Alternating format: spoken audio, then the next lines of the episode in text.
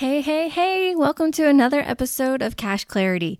I'm your host, Abby Nerderman, and I am happy that you're joining me today because I am sharing all my best tips for being productive while working at home. COVID 19 is on top of everyone's mind right now. In the United States, our communities are self quarantining to help protect the immune compromised and hopefully abate the pandemic's impact on our healthcare system.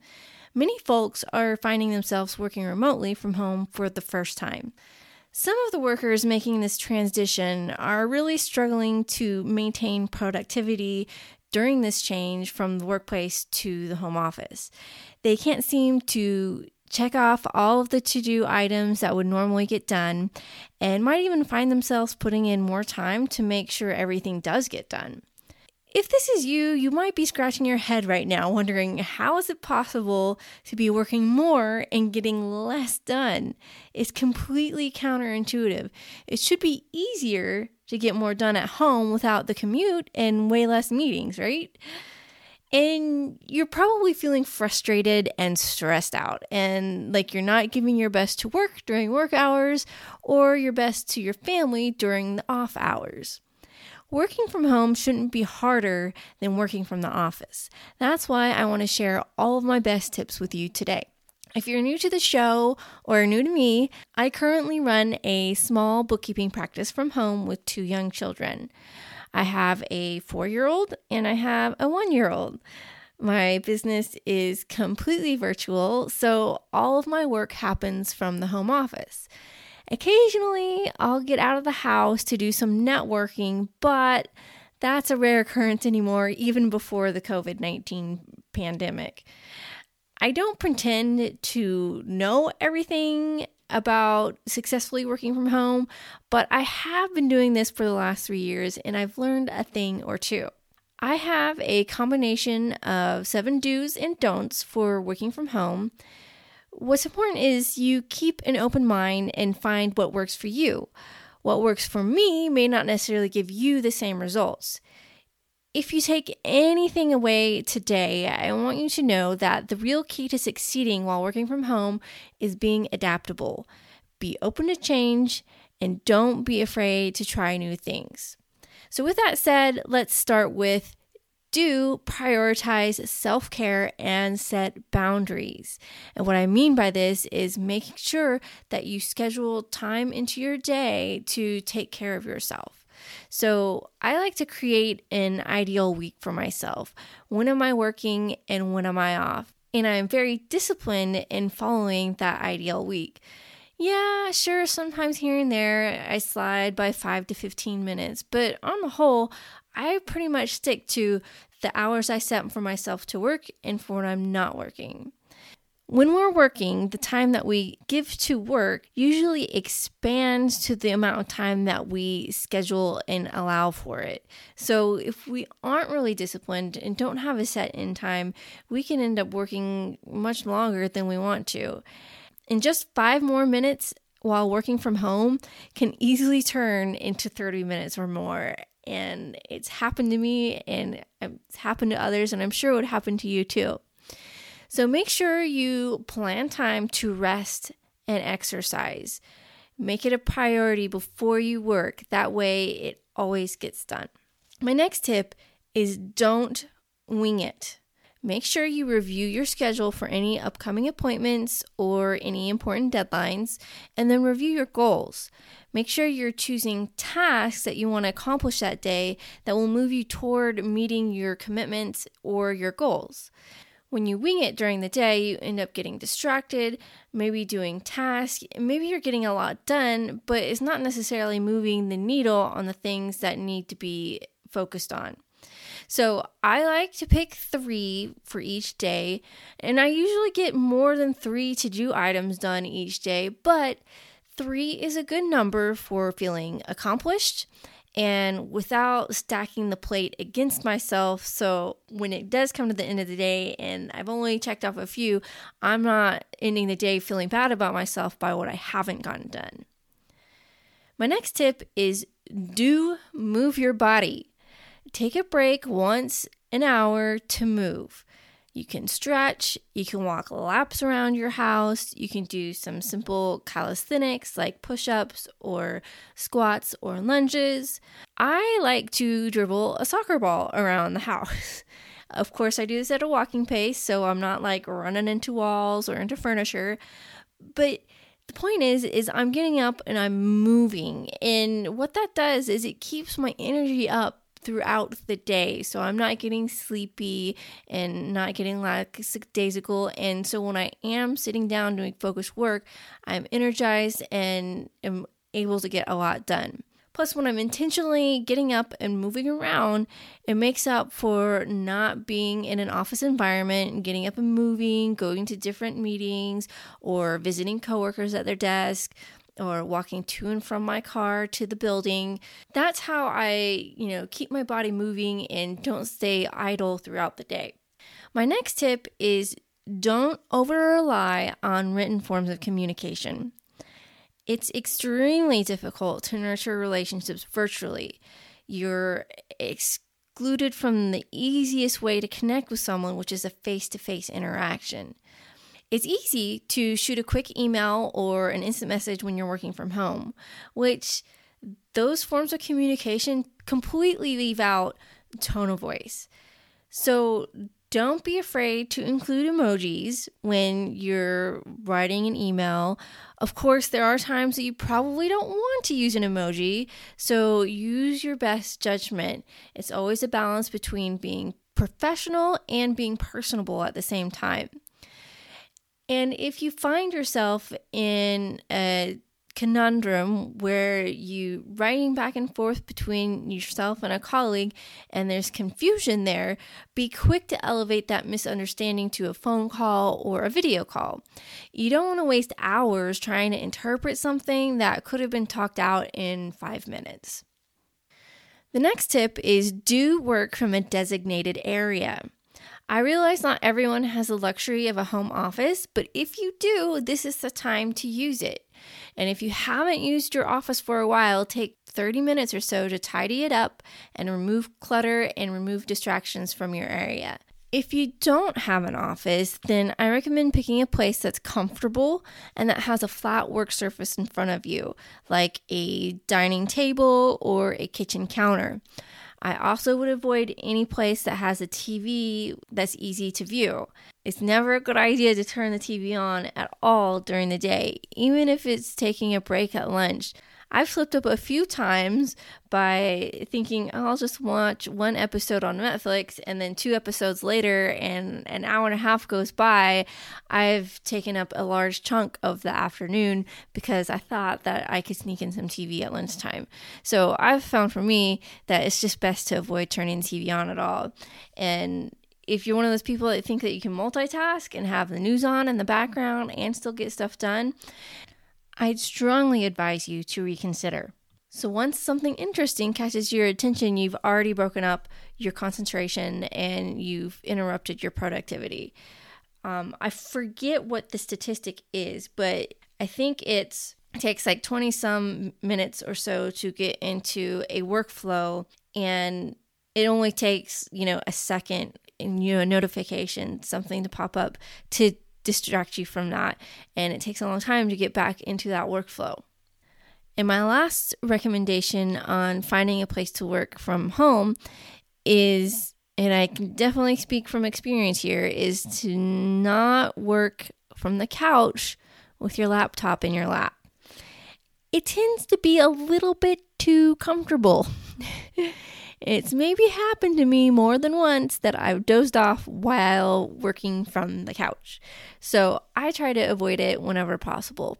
The only time I allow myself to do that anymore is if I know I'm only going to be there for a short amount of time, like five to 10 minutes. I'm just trying to get something quick done uh, while I'm waiting for something else to happen around the house.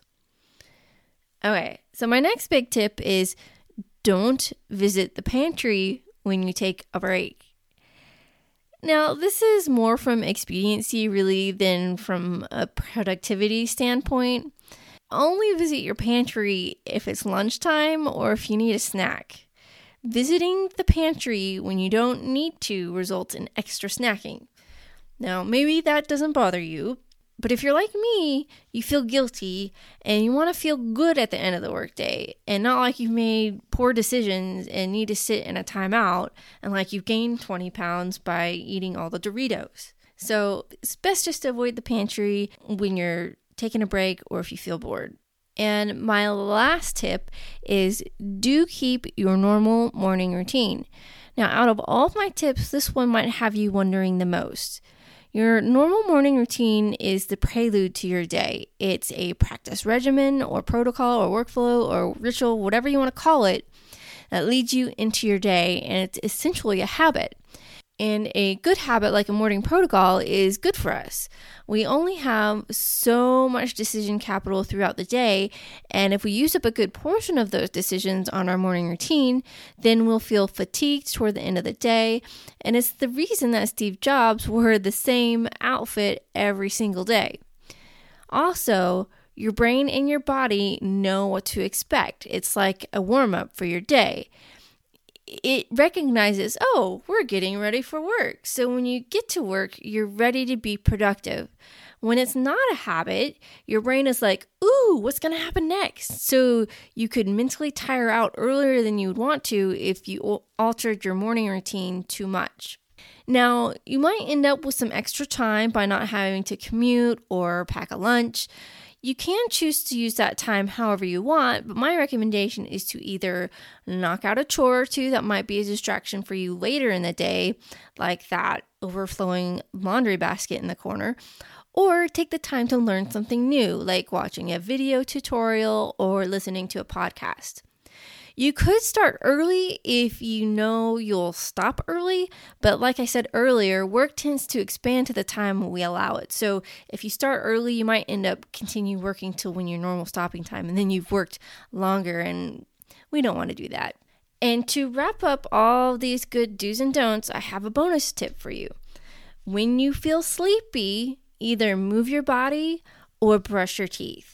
And the recommendations I have for moving your body is either take a short walk around the neighborhood if that's available to you, or maybe have a dance party in your office. And I forget where I learned the brush your teeth hack, but it really does work. There's something about brushing your teeth that just gives you a little boost of energy. It might be going back to like that's normally what you do in the morning to get ready and it helps you wake up for the day. So it might be some kind of subconscious thing, but brushing your teeth does really help give you a little boost of uh, motivation and wake you up a little. Again, like I said before, all my do's and don'ts might not give you the same results as what I've experienced. Try one that you think will be easiest to implement, test it out for a while, and go from there. The real secret to working from home is adapting to changing circumstances and a willingness to try new things. Now, you might be thinking, oh, those tips are great, when it's just you? What if I have kids or a spouse with me at home while I'm trying to work? I got you. And here are some additional tips for that. So, tip number one for staying home with kids is plan quick and easy lunches. Leftovers, deli sandwiches, hot dogs, mac and cheese, etc.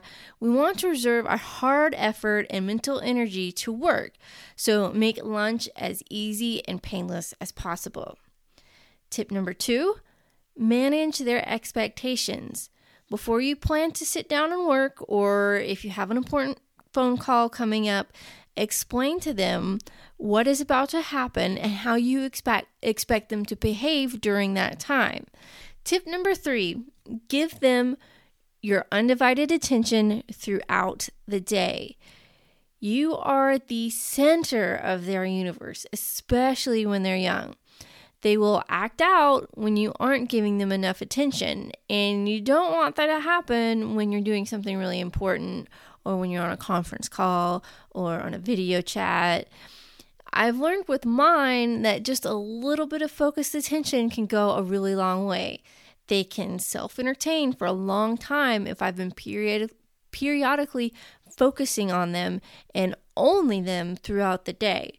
It may cause me to take more breaks during my work time than I like, And I don't necessarily get to zone out and scroll social media or play games on my phone, but I am getting to spend that quality time with my kids. And, you know, I'm asking them questions like about what they're doing and if they're having fun, if they need anything, and just engaging with them and keeping them excited about what they're doing and getting them to look forward to what they might get to do next. My fourth tip is implement a quiet time during the day so they can rest and that you can work. My youngest naps, so our quiet time is in the afternoon during her nap time. My oldest usually gets her screen time for the day during nap time, which usually is a Disney movie, and here lately it's been Frozen 2 like every day. I can also dependably rely on this time to get my most important calls or work done it's highly unlikely that I get interrupted during this time. So I get a lot of my best work done during quiet time. And if you have older kids, maybe they're not napping, this might be when you expect them to do schoolwork or read books or just do other quiet activities. And then my last tip for working at home with kids is to only pick early morning or late evening to squeeze in extra work time don't do both. You might not be able to fit in all the hours you want to work into the day.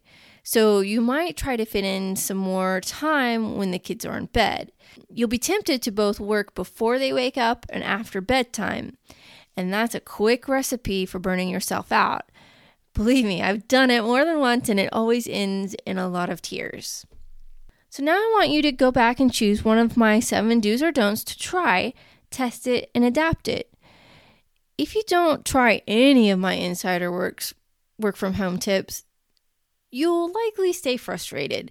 The saying goes, only an insane person does the same thing over and over expecting to get different results. Instead, if you do try out some of my tips, then you'll feel more in control of your time and you'll get more done in the time that you do have. Before I let you go, I want to recap my do's and don'ts for you one last time so it's fresh on your mind as we near the end of the episode. Do prioritize self care and set boundaries. Don't wing it. Do move your body. Don't over rely on written forms of communication. Do work from a designated area. Don't visit the pantry when you take a break and do keep your normal morning routine. I hope you come back for the next episode because I'm going to share some of my best tips for saving money and maximizing cash flow. I know it's on the top of everyone's minds right now as we're seeing this COVID 19 impact our economy. We're all into this mindset of how do we tighten our belts a little bit. So, I want to talk to you about how you can do that in your business. Thank you so much for listening. If you like this episode, please subscribe to the show where you listen to podcasts. And if you'd like to be featured in a listener shout out in a future Cash Clarity episode, please leave a review on iTunes. Until next time.